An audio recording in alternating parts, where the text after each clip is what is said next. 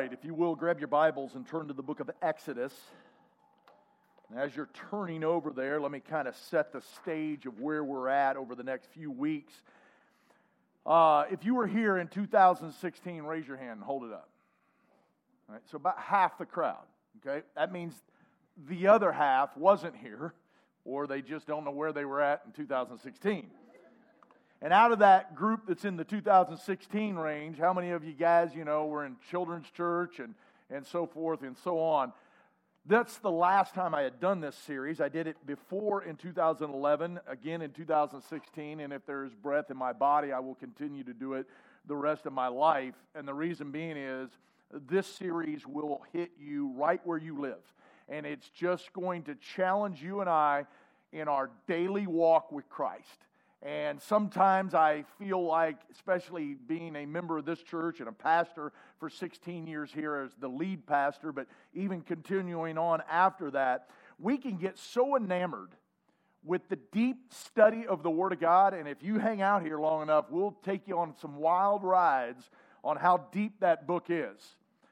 But I want to assure you that the God that you and I serve wants you to know all those things, or He wouldn't have put it in there. But he's more concerned about your relationship daily with him than he is any other thing. You were created to be an eternal worshiper of Jesus Christ. That's why you were made. When Adam fell, and we all are made in Adam, there became this chasm or this separation between us and God. And through the person of Jesus Christ, he restored all of that that was lost in the garden, and He didn't restore it for one day in the future. Everything that we need to have a personal walk with Jesus Christ is available to us right now. We're not waiting to Revelation 4 to start worshiping. We're not getting to Revelation chapter 4 to start walking hand in hand with the Lord. This is something that should be done every day of our life. And this series will be one of those things that will challenge you that. Now, if you're one of the few that was here in 2011 and here in 2016, I used this analogy a few Wednesday nights ago. My, my wife's an amazing cook, and uh, a lot of our, our life is wrapped around what are we having for dinner. And uh, one, of the, one of the items that she makes that I love, and I'm a pasta guy, and it doesn't take long for you to figure that out if you just look. Uh, I love the carbs. The carbs don't love me. However, she makes this penne pasta that is just unbelievable. I mean, I'd slap somebody to get to it. It's that good. Now, we have it on a regular basis. That doesn't mean she pulls it out of the refrigerator from the last time we had it and heats it up. The recipe is always the same, but the ingredients are fresh. And so, even though I'm pulling out an older series, Understand for me, the ingredients are fresh. You go through the process again. Uh, on the pew up here are my original notes from 2011. I did not pull them out until this morning. And I just overlooked them during, you know, the original singing here. And the only reason I did that is because I wanted to go through this series again and study it afresh for myself. And even though the, the outline, the recipe is going to be the same. It's still fresh ingredients. And even if you were here last time, I can assure you, if you ate her penne pasta, you wouldn't go, yeah, I've already had that. You'd be like, yeah, uh, I'll take some more of that. Okay? And that's exactly how this is going to be. Now, we are going to be challenging you specifically today about daily reading your Bible and getting in the Word of God every day of your life. One of the great things that uh, Justin said about Spurgeon a few weeks back when we talk about the difference between praying and reading our Bible, which is the most important. And Spurgeon said, What's more important, breathing in or breathing out? And I thought that was just amazing thought because prayer and the Bible go hand in hand. And even though we're going to challenge you about some praying today, uh, the whole essence today is about finding some time in your life to separate yourself from everything else and get alone with this book. And not to get alone with this book in, with the intent of studying this book, we'll get to that. but just hanging out with God and, and having a time with just you and the Lord through this book. And so we're going to be challenging you with that. And one of the things that I want to encourage you with is you already know, hopefully many of you know, that our church owns a website called 365dop.org. Uh, it's 365 days of pursuit. And then Mark, Justin's father, wrote a book called 52 Weeks of Pursuit. Now, let me kind of break this down for you. The original 365 days of pursuit Mark did when he was pastoring. And he sent that to me as a young pastor in word form, and we were able to use it for our church. And what it basically does is allow you to get up every day with a, with a reading assignment in your word. But before you go there, you can go to this website and read what you're about to read in the scripture so that kind of gives you an idea. Well, a few years back, before Mark went to be with the Lord, is he redid that, revamped 365 days of pursuit, and made 52 weeks of pursuit.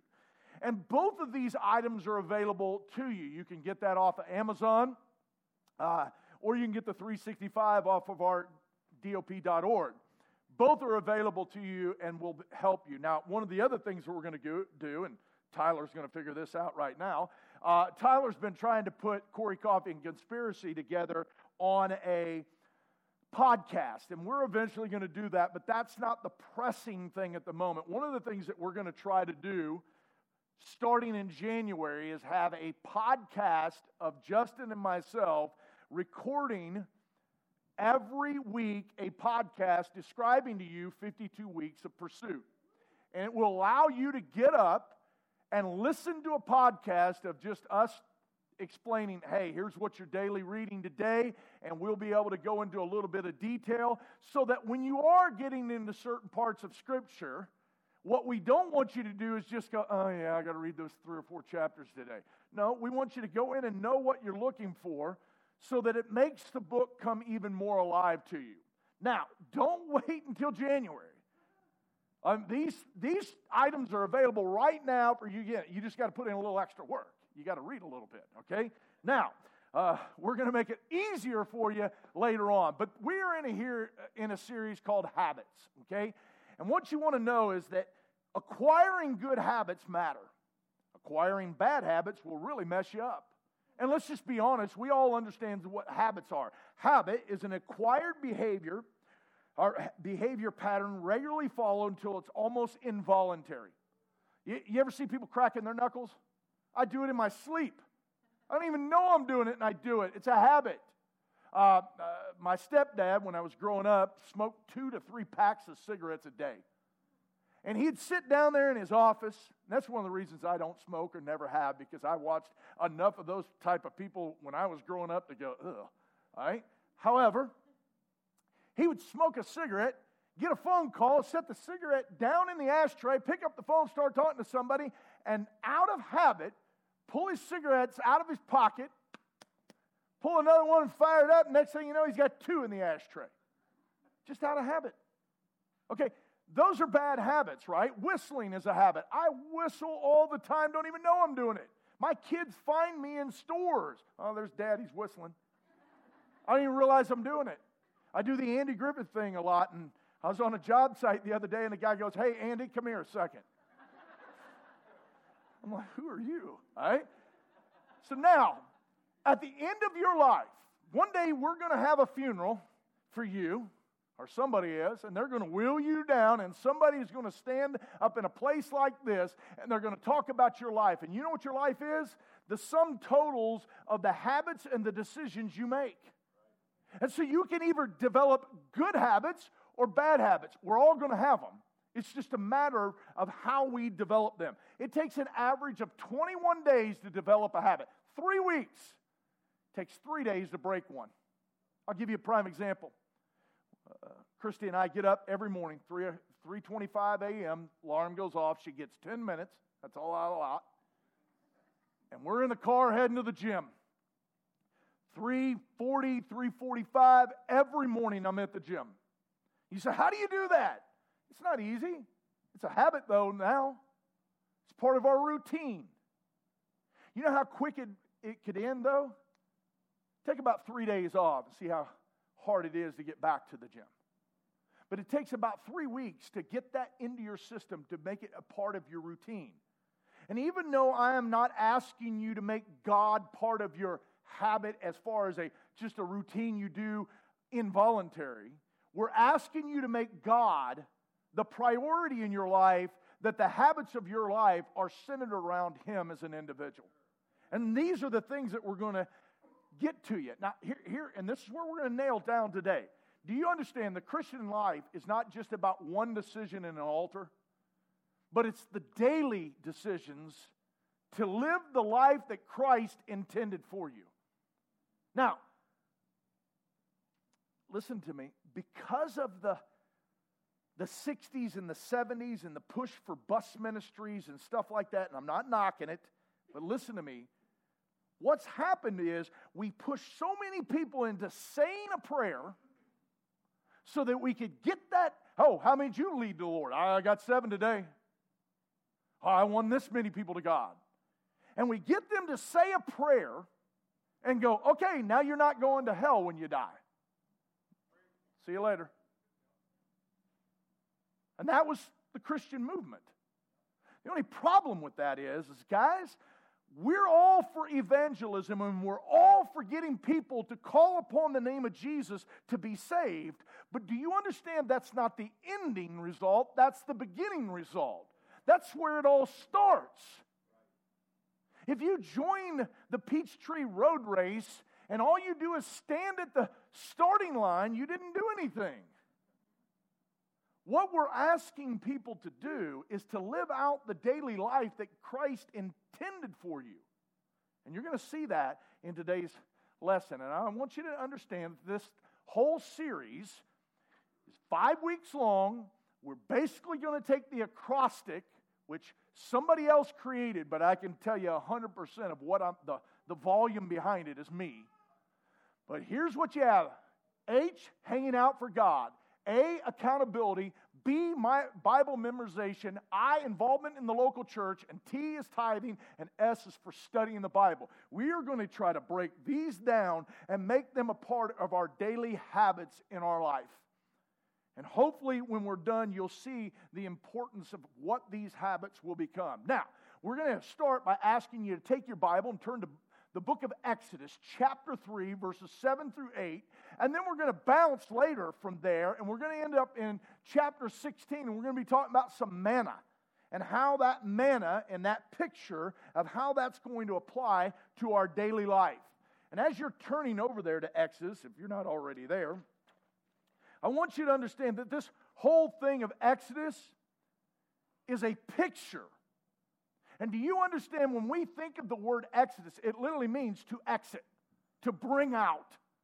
And that whole story of God bringing his people out of the taskmaster and the bondage of sin and bringing them through the wilderness into the land of Canaan.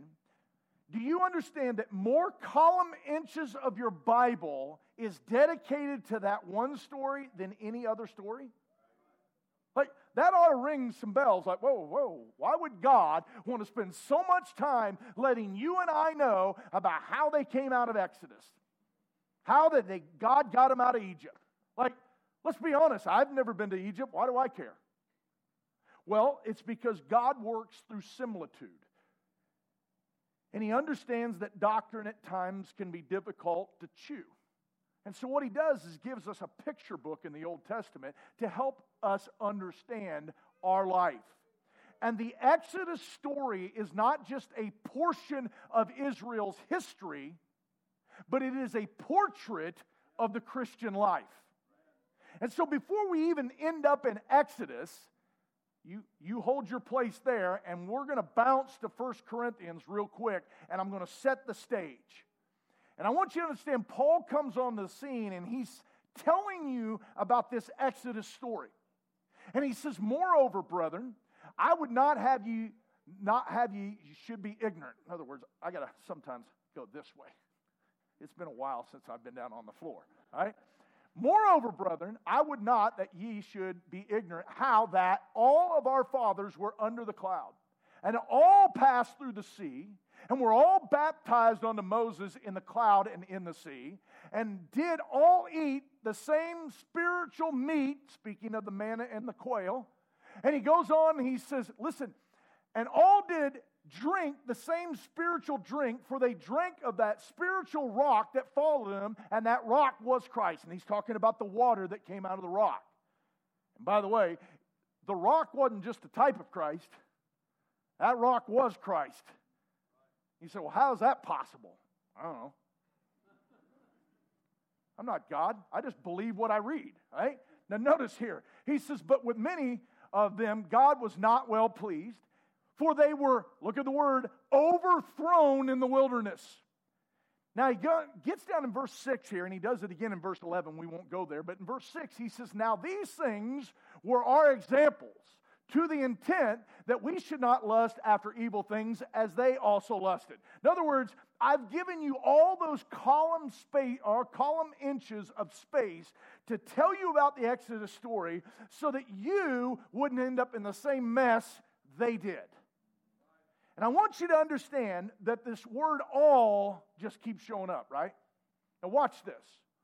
Each one of those things that he described, he lets you know, he says, that all of our fathers were under the cloud, meaning they all had experienced God's guidance. Not only that, they all passed through the sea. They had all experienced God's deliverance. Then they were all baptized onto Moses in the cloud and the sea. They'd all experienced God's power. Then they all go out into the wilderness and they eat of the quail and the manna and drink of the rock. They'd all experienced God's provision. But look at verse 5. With most of them, God wasn't pleased. And here's what's sad inside of this building, the vast majority of people sitting here today could say, Yes, Corey, I've experienced God's guidance. I remember when the Holy Spirit of God showed me I was lost without Christ and guided me to the place of trusting Christ as my Savior. And yes, I've experienced God's deliverance where God freed me from the taskmaster of sin in Egypt and delivered me from my sin and the penalty of sin. God has delivered me. I've experienced that. And all of us can say, man, I've experienced the power of God in my life who, who regenerated me and justified me and transformed my life. And who couldn't in this building say they haven't trusted God's provision to provide for us daily? But but the sad thing is, the vast majority of Christians will experience all four of those things the same way that the nation of Israel did and never actually please God.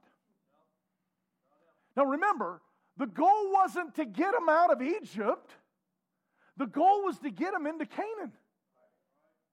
And the vast majority of them that were delivered never made it to Canaan.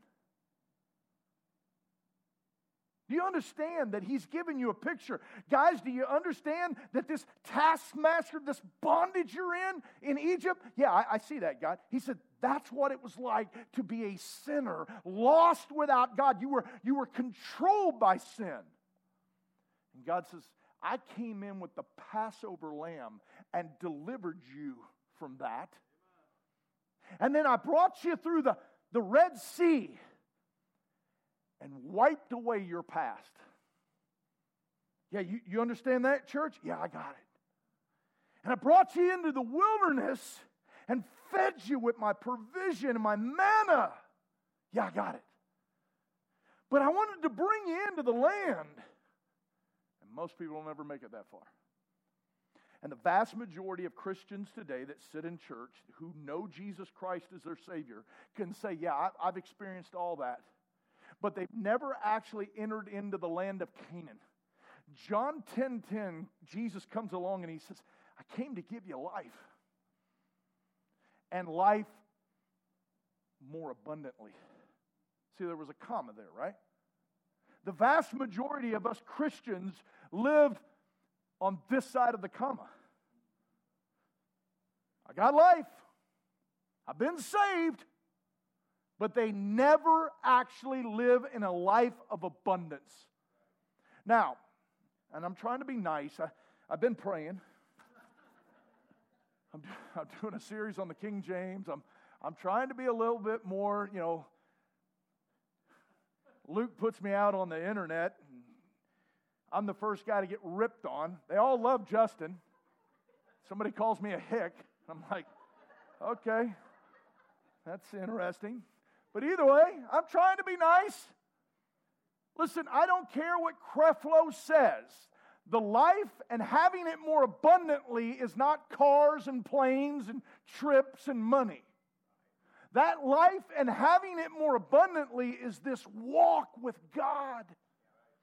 It's, it's this walk that was done in the garden originally, where God walked with Adam in the cool of the day. Do you know when the cool of the day is? Just as a side note, that would be in the morning. Right? Just hang that thought for just a second. But what I want to do as we get over here into Exodus, I want you to look at verse 7 and 8 with me as we read it. He says, The Lord said, I have surely seen the afflictions of my people which are in Egypt. In other words, God saw that we were locked in bondage of sin, right? Oh, and He says, Man, I see it, guys. And I have heard their cry by reason of their taskmasters, for I know their sorrows, for I have come down to deliver them out of the hand of the Egyptians. Isn't that great? Isn't it awesome that God cared enough about you to save your worthless soul from hell? Man, it's, and not just hell. I, I don't know about your life. You know who my biggest enemy is? It ain't Satan, it's me. And man, he says, Man, I've come down to deliver you from you. And he says, Listen, to bring them up out of the land into a good land. He said, Man, I brought you out to bring you in. And the vast majority of Christians experience what it is to be brought out. But most never understand what it means to be brought in. Watch this. Let's look at number one the purpose of the Exodus. Why did he deliver them? Hey, if I went around today and I said, hey, why did God save you? The vast majority of people, and I keep using that word vast, but I don't know what other, I guess I need to get, sharpen my thesaurus. If we ask people, why did God save you? I'll keep me from going to hell. Well, yeah, that's, that's a true statement, but that's not why he saved you. He did not save you to keep you from going to hell. That was part of it. But that wasn't the ultimate goal. The goal wasn't go, I don't want you to go to hell. So here you are, now go live your life however you want to. No, he says, I brought you out of that to bring you in. Now watch, we're going somewhere. What's the purpose? Number one, God provided God's, God provided the people with redemption. All right, notice here, verse 7. He says, And I came or come down to deliver them out of the hand of the Egyptian. Well, of course, God came to keep you from going to hell. And I'm so thankful for it. But watch as we go on. Number two is a relationship. It's not just to bring redemption, but it's a relationship. It's about you hanging out with God and you having a personal relationship with Jesus. And you've heard it at nauseum from this pulpit. We hate religion. There's not one bit of religion we like. What we have tried to promote is what it is like for you to get up in your daily life and to walk with God. That's why you were created. Trust me, if you would have been the only sinner, Christ would have still came and died for you. He loves you. But he didn't just come and die on a cross and be butchered by mankind just so you wouldn't have to go to hell. The idea was more than that. He wants to be in a relationship with you. Notice this? He said, I brought them out of the land to bring them up into a good land flowing with milk and honey. Now, once again, I spend most of my life correcting independent Baptists. That's my job, I guess. Now you see the attitude. If you deal with independent Baptists, you'd have an attitude too. We spend so much of our time trying to picture Canaan as heaven. And God has never implied Canaan and heaven together. I'll give you another one. You're not destined for heaven forever. Yes, if you die right now as a saved individual, you're going to be in heaven. But you understand that after the tribulation, Jesus is coming back to here. And I don't know where you're going, but I'm coming with him. And for a thousand years, I'm going to be on this planet. Then it says there's going to be a new heaven and a new earth, and we're going to be here on a new planet. You're not spending eternity in heaven. The goal isn't to get you to heaven. The goal is to have you here in a relationship with Jesus Christ. Jesus is coming here. Now, this is important because we're talking about, he says, Man, I, I brought you out of the Egyptians because I wanted to bring you into this good land. Now, watch. Leviticus says it again I am the Lord your God, which brought you forth out of, e- out of the land of Egypt. And then it adds this little word, to. So he's going to give you the reason why he did it. Hey, I brought you out of hell. I brought you out of Egypt. I brought you out of your sin so you wouldn't have to go to hell. No. Read. I brought you forth out of the land of Egypt. I brought you out of the world. I brought you out of your sin to give you the land of Canaan. And here's the key to be your God. He's implying communion. Next Sunday, this church is going to have a communion service. You know why we call it communion? You ever, do we just regurgitate whatever we, or do we actually dissect why we call things what we call them? The Lord's Supper, communion, right? Because you know what we're actually going to do next Sunday?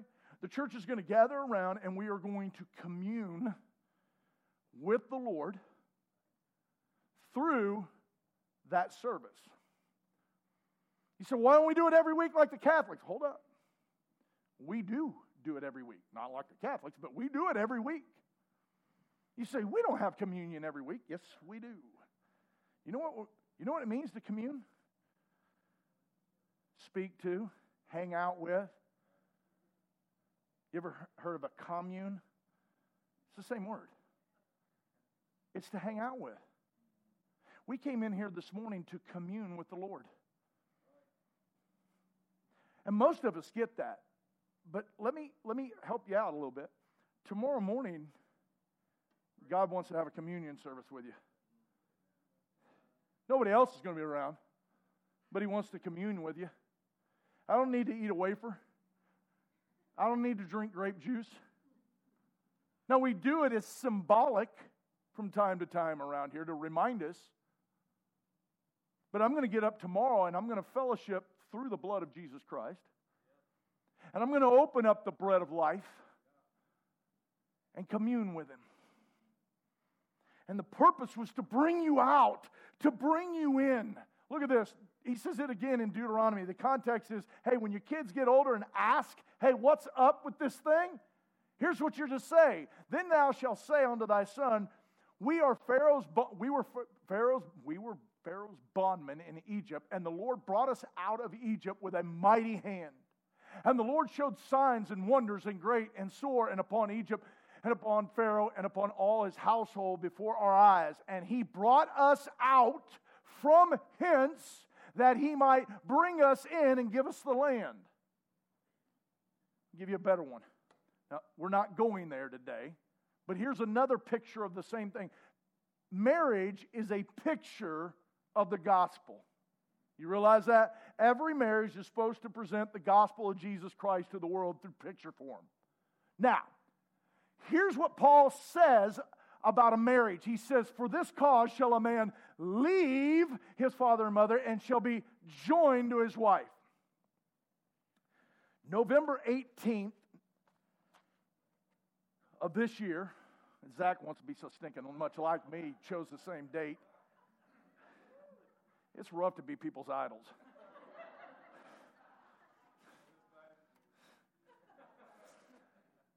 So this year, November 18th, it'll be 28 years that I've been married. Now, how awesome would it be if I just stood up and said, Hey, I just want to praise the Lord that 28 years ago I got married. And then just sat down. That's what most people do with their salvation. Hey, way back in 19 whatever, I said this prayer and praise the Lord.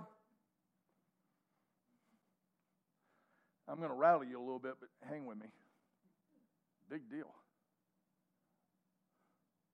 If that's all you have, is some moment way back when, you don't have much. Because if you're going to describe 28 years of marriage, I'd hope you wouldn't describe the day you got married. I'll give you a better one. Could you imagine the week I'm about to get married? You know, normally the whole bride thing, they're all giddy and everything else, and the guy's just like, can we get this over with? Right? Now, could you imagine that week Christy's like, woo, I'm getting out of my parents' house this week. Now, if you knew my mother in law, you'd understand that. However, however, as the dude, if all she's excited about is just getting out of her parents' house, how do you think that's going to make me feel? Oh, really? That's what this is about? Just getting you out of your parents' house? No, I thought this was about joining up and having a relationship with me. Okay, and if all you have is, oh, I got out of hell, I got that little get out of hell card so that when I die, I got life insurance. Oh, no, God, I can't go to hell. I got this card.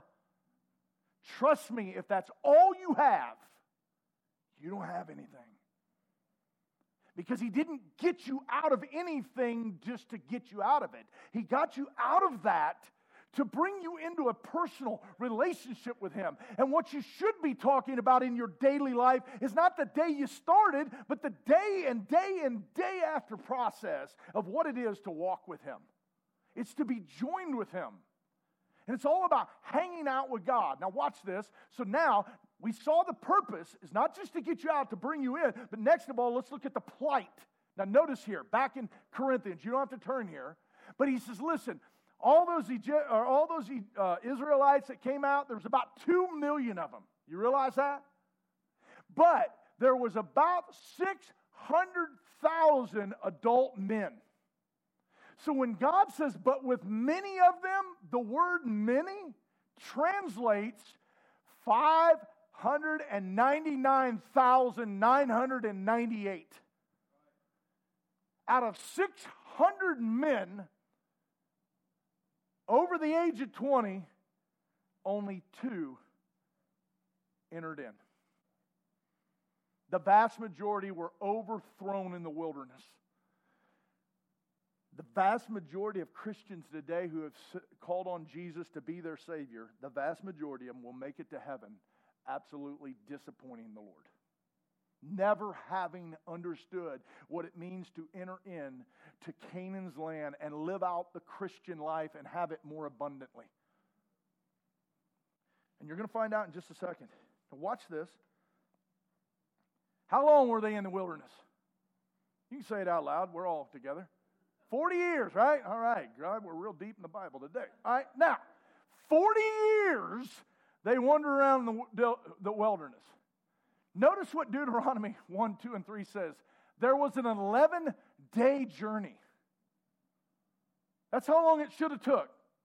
11 days to go about 300 miles. Wedstrong is in Nashville again this year. It's about 300 miles away. According to what we understand, you should be able to walk that in 11 days. Can you imagine if you said, All right, I'm walking to Nashville, it takes you 40 years? That's what they did. Do you understand that trip that sh- should have took 11 days took 40 years, the distance of 300 miles, they averaged 36 yards, a field goal a day. Or listen, now they obviously didn't pick up their tent, move 36 yards and sit down. They just sat out in the wilderness not doing anything. Most Christians have that same plight. not accomplishing anything. 250 yards a week, 49 miles or 49 days per mile. That's kind of a waste of time, isn't it? Now, watch, and we're going to close with this. And you think, all right, he's done, 1105. Good luck. Right. The plan for the manna in Exodus. Now, watch this. We figured out why he's brought us out to bring us in, right? And he's saying, listen, I've got a way to sustain you while you're in the wilderness. Do you understand? If God wouldn't have done it, they'd all starve to death. There was nothing out there in that wilderness. But God says, I'm going to give you something to sustain you until you come into the land of Canaan. And remember, He's not expecting them to take 40 days. That sustaining was to bring them into a land. And he says, I'm going to feed you. I'm going to feed you with manna. Now, watch this Exodus 16, 12, and 31. If you turn there in your Bible, you can write down some notes and watch this. All right? Now, while you're turning over to chapter 16 of Exodus, understand that John chapter 6, Jesus speaks of this manna. And what he lets them know is these Pharisees are like, please. He says, uh, Our father Moses gave us manna. And he says, Hold up. I think you got a mistake here. My father provided you manna, not Moses. And he says, I got a better manna than any of it. And they're like, Well, let us have that manna. And he's like, I am the manna. I am the bread of life. So, what I'm going to do is go back and study this manna. And we already know that this manna is pictured as the bread of life, the Lord Jesus Christ, right? We'd all agree that.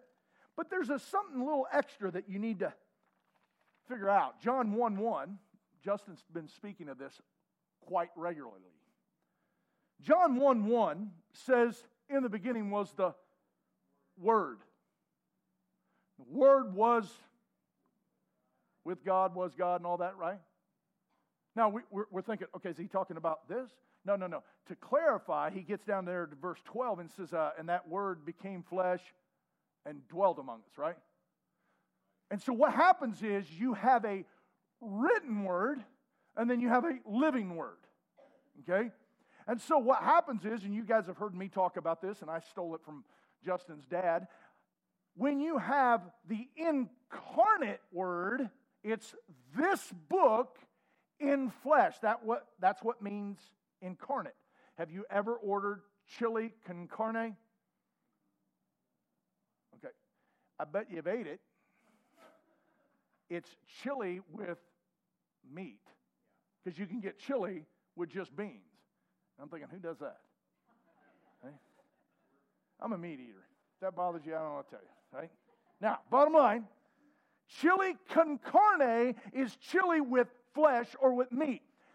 The incarnate word is this book in living form. So many times when we're going, hey, let's, let's look at this manna, does it represent Jesus or does it represent the book? And you go, huh, well, it's one and the same. You'll figure this out Wednesday night we absolutely believe in an unadulterated, holy book because we believe in a Jesus that's absolutely holy. We expect the book to be absolutely holy and not some aspect of it that we can't get to, but right here in our hands. So when I go through this manna and I start challenging you on getting up tomorrow morning and opening up this book, I want you to understand that this is the tangible item that reveals to you the Jesus that right now you can't touch or feel. But right here in my hands is a copy of him in written form. And when God wants to have a relationship and he wants you to commune with Jesus, he has given you tangible words that you can get up, make yourself a cup of coffee, and sit down somewhere and open up the book and talk to the Lord. Let me tell you the difference between reading your Bible and praying. Praying is when you speak to God, reading your Bible is when God speaks to you. And if you give me one of these lines, I was praying the other day and God told me. My next question is uh, book, chapter, and verse. Because if it wasn't from here, I don't know what you heard. Yeah, your spirit, all right. It ain't the one that God reveals himself through. It's this book. You say, oh, no, no, it's the Holy Spirit. Well, let me just cut in a little bit and say the Holy Spirit's job, this is according to Jesus, when the Spirit comes, he will testify of me. The Spirit doesn't even talk about himself. And what he does is he takes this book and brings to your remembrance the things of Jesus. And so as we look at this manna, and you go, I don't get it, Corey. Are we talking about Jesus or are we talking about the book? And I'm going to say yes. They're one and the same. Now, hang with me. Let's, let's look at this. Number one, this manna brought assurance from God. Right, notice this. In Exodus 12, he says, I heard the murmurings of the children of Israel and speaking unto them, saying, At evening ye shall eat flesh, and in the morning ye shall be filled with bread, and ye shall know that I am the Lord your God. How long are they in the wilderness? We're getting better. I hope by the end of this service we got that 40 thing down. 40 years, God provided bread for 2 million people a day. Do you understand that it would take 240 boxcars, a train with 240 boxcars? That train would be two and a half miles long. That's what it would take to show up every day in the wilderness to provide for these people. And yet God did it over and over and over and over again. One of the things that God wants to do in your life is you use this book to prove assurance to you that I will take care of you. Where do we find that? Where do we find comfort that God will provide? Here. Yet, if we never open it up, if we never spend some time to say, God, remember, He said, I brought you out of that land to bring you into a land so that you would know I'm your God. And yet, this is, this is what's going down here. Can you imagine that? God showing up and building your faith each and every day. Watch this.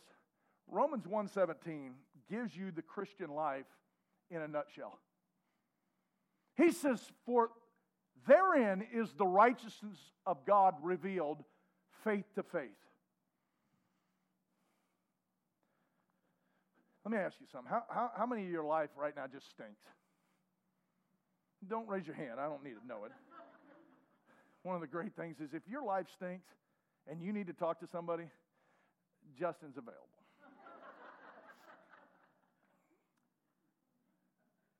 How many of your life is going good right now? The old story you're either in a storm, coming out of a storm, or about to go into a storm, right? That sums it up. Why is that? Because what God is doing when He's revealing His righteousness from faith to faith is what God has to do is kick your legs out from under you so that you'll hit the mat and you go, Oh no, I can't do it. And God's going, I know, I'm going to do it for you.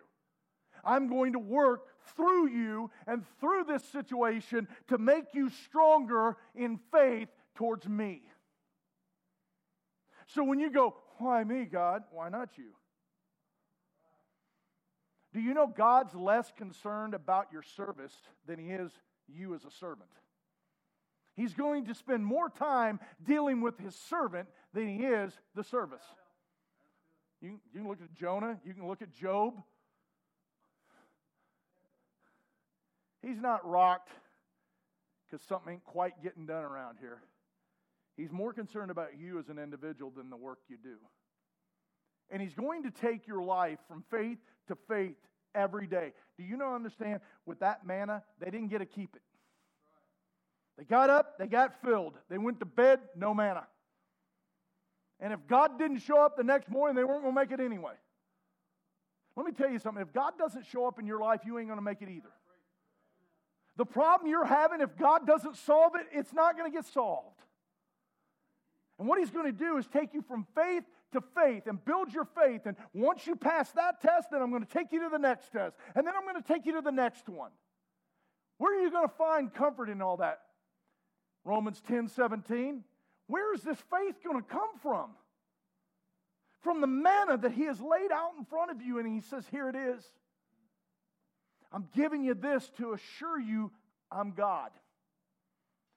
Now, next, manna came to where they were. You understand, as Bible believers, we're the only ones on this planet that teach that you do not work your way to God, that God worked his way to you.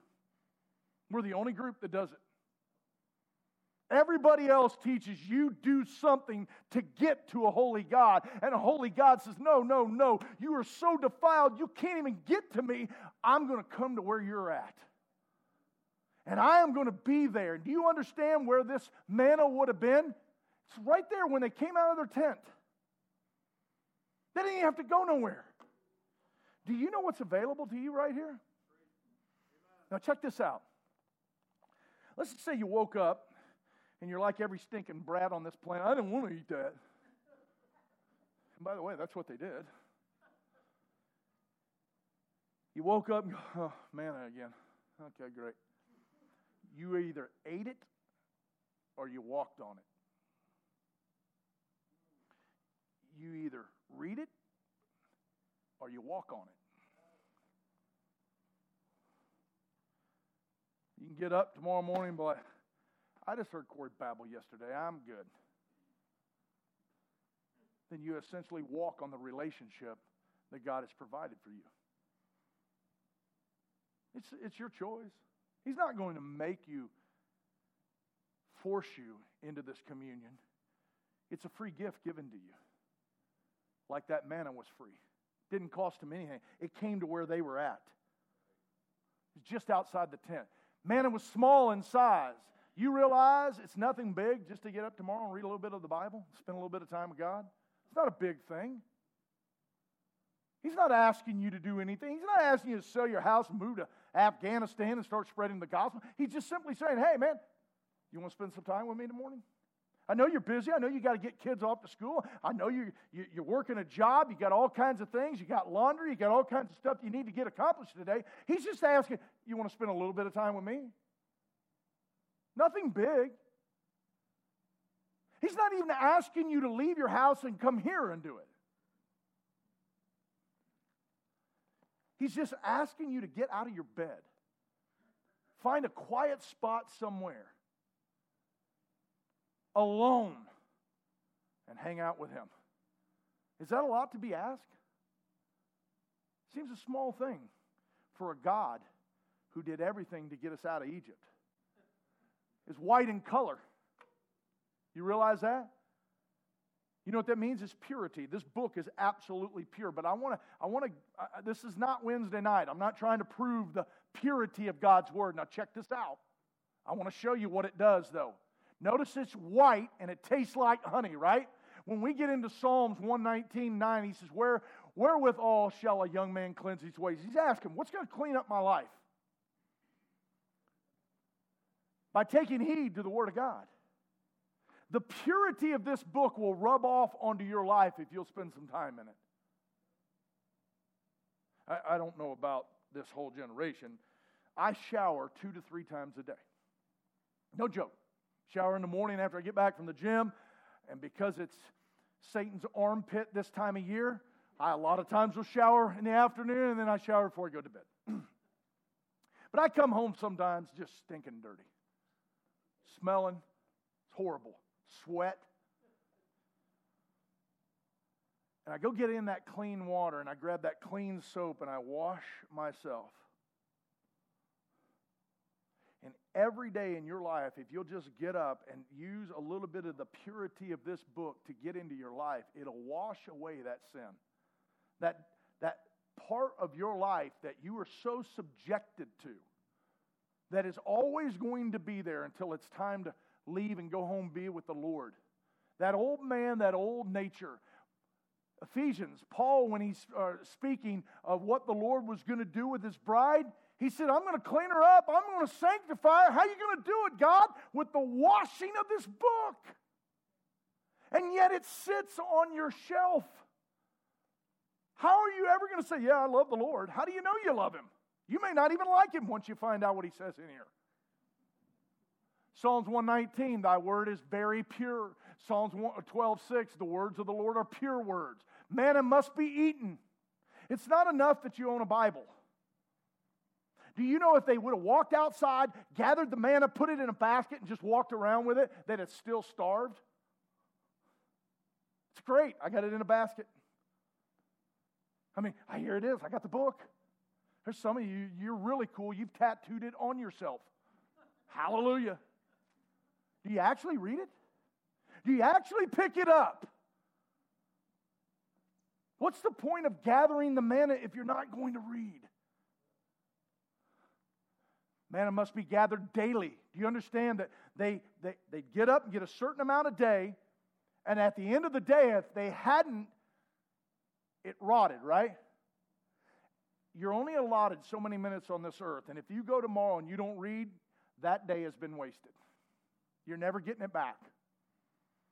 And you got an opportunity tomorrow to get up and just read a little bit of the book. Read a little bit of it to get it into your life, but it's not going to last you all week. How many of you guys are living off of just what Justin tells you on Sunday? No wonder we're anemic. We're puny as Christians because we're not feeding ourselves properly. Manna must be gathered early. Notice this, folks. They gather it every morning. Because if they waited, the sun would come up and burn it off. Those of you that understand the Georgia dew, you ever go out there and your feet are soaked? It's a horrible feeling. Go all day long, your socks are soaked. Give it a few minutes in this Georgia sun, and that dew goes away. You say, Corey, you have no idea. I have a schedule, and my feet, soon as they hit the floor, they are on the move. Then I'd suggest you start reading before they hit the floor. I get it, guys. No, I understand the scheduling issues. I got it. We're busy people in a busy world. But I'd also tell you we got time for Instagram, Facebook, Snapchat, all this other stuff. Why don't we have time to gather into this book? Manna, number eight, manna must be gathered by labor. The reason it was labor is because God wouldn't allow them to do it on Sunday, or excuse me, on Saturday. Now I'm starting to sound like a seven day Adventist. All right, now, listen, he says, Listen, you're going to go out, and on, on Friday, I'm going to give you a double portion because I don't want you laboring on the Sabbath. It takes a little bit of work. Do you know what most people's problem is with manna? They don't want to put in the work. You know why most people don't want to go to the gym? They don't want to put in the work. Most people don't want to put in work anywhere. And most things in life require some dedication and some focus and some intestinal fortitude to get the job done. And it is labor to tell the world to be quiet for a little while and let me just focus on my Lord. But it's going to take a little bit of labor if you want to do it. Manna, number nine, manna must be gathered on your hands and knees. So when they came out of their tent, the only way to get it was to get down on the ground with your hands and knees and pick it up. The only way you're going to comprehend this book is through humility and prayer. God, open my eyes that I may behold wondrous things in thy law. And show me what you want to see, God, and humble yourself. Number 10, manna was gathered by sufficiency. In other words, some had more, some had less. I'm not asking you to get up tomorrow and read 10 chapters. Somebody may be doing that already. I'm just challenging you get up and read a chapter. Maybe, maybe move that to two chapters. Maybe get it to three chapters. You know, if you read about three and a half chapters a day, you can read through your Bible in a year. And I'm not asking you to do it all in one time. Man, at least start somewhere. I'm almost done. I got two more. Watch. Manna is incomprehensible to the natural man. Watch this. He said, You know what manna means? The word manna means, What is it? And the average person comes to this book, and if you approach it as the natural man, you won't get it. Because this book is spiritually discerned, and the Bible tells us in 1 Corinthians chapter 2, the issue is the natural man. Now, we're not just talking about the lost man. But when you got saved, there's two men there the natural man and then the saved man, the spiritual man. And what happens is, if you come to this book in your natural intellect and your natural approach, you're not going to get it. I don't even get this. How many guys, don't raise your hand, please. How many times have you read and just went, this is boring? Don't be a tough guy. I've said it. I've, I've been in Chronicles for weeks trying to muscle through, going, oh, good night. Because the natural man doesn't get it. And I'm closing with this manna was despised by the mixed multitudes. Now, we can make application to lost men, and that's fine. But I think the mixed multitude of how that applies here is the same way. There is the 1973 version of Corey that was born on this planet, and then there's the 1994 Corey that was born again unto the Lord Jesus Christ. And those two guys don't get along. And the 73 version doesn't want to get up and read. The 73 version would rather lay in bed. The 73 version would rather just get to work and get it over with. The 94 loves it. Can't get enough of it. This book means everything to me from the spiritual man. This book means nothing to me from the natural carnal man. And the problem is, most of us operate in our carnal system. We walk in the flesh, we don't walk in the spirit, which creates the problem. So I'm asking, and I know I had to fly through all that stuff but I'm asking do you have a habit of hanging out with God? Now, I don't care if you do it in the morning, I don't care when you do it. Do you have a time in your life every day where you spend some time with the Lord Jesus Christ by yourself? Now, I, this is not a hand raising thing. I'm asking you to ask yourself he said, Corey, I would love to, but I'm just really, really busy. You're too busy for God? Then you're too busy. You need to clear out some stuff in your life.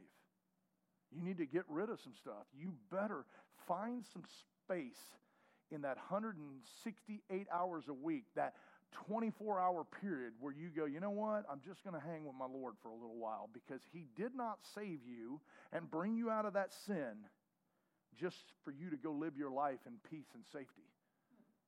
He did that because He wants to have an eternal relationship with you. And He wants to have that opportunity to speak one on one to you like He did with Adam. And so, do you do that in your daily life? Father, we love you. And out of all the things that you have done for us, you have provided so much. And we are thankful for the cross of Calvary and what Jesus Christ did on the cross that purchased our freedom. But now that we have been set free, God, we're asking that we would in return do what we were designed to do, and that is to commune with you and to hang out with you. God, help us to grow closer to you each and every day and to realize this relationship is separate from the corporate relationship we have with you. And help us, God, each one to know that that personal relationship is what builds the faith in our life. Father, we love you and thank you for all that you've done. In Jesus' holy name I pray. Amen.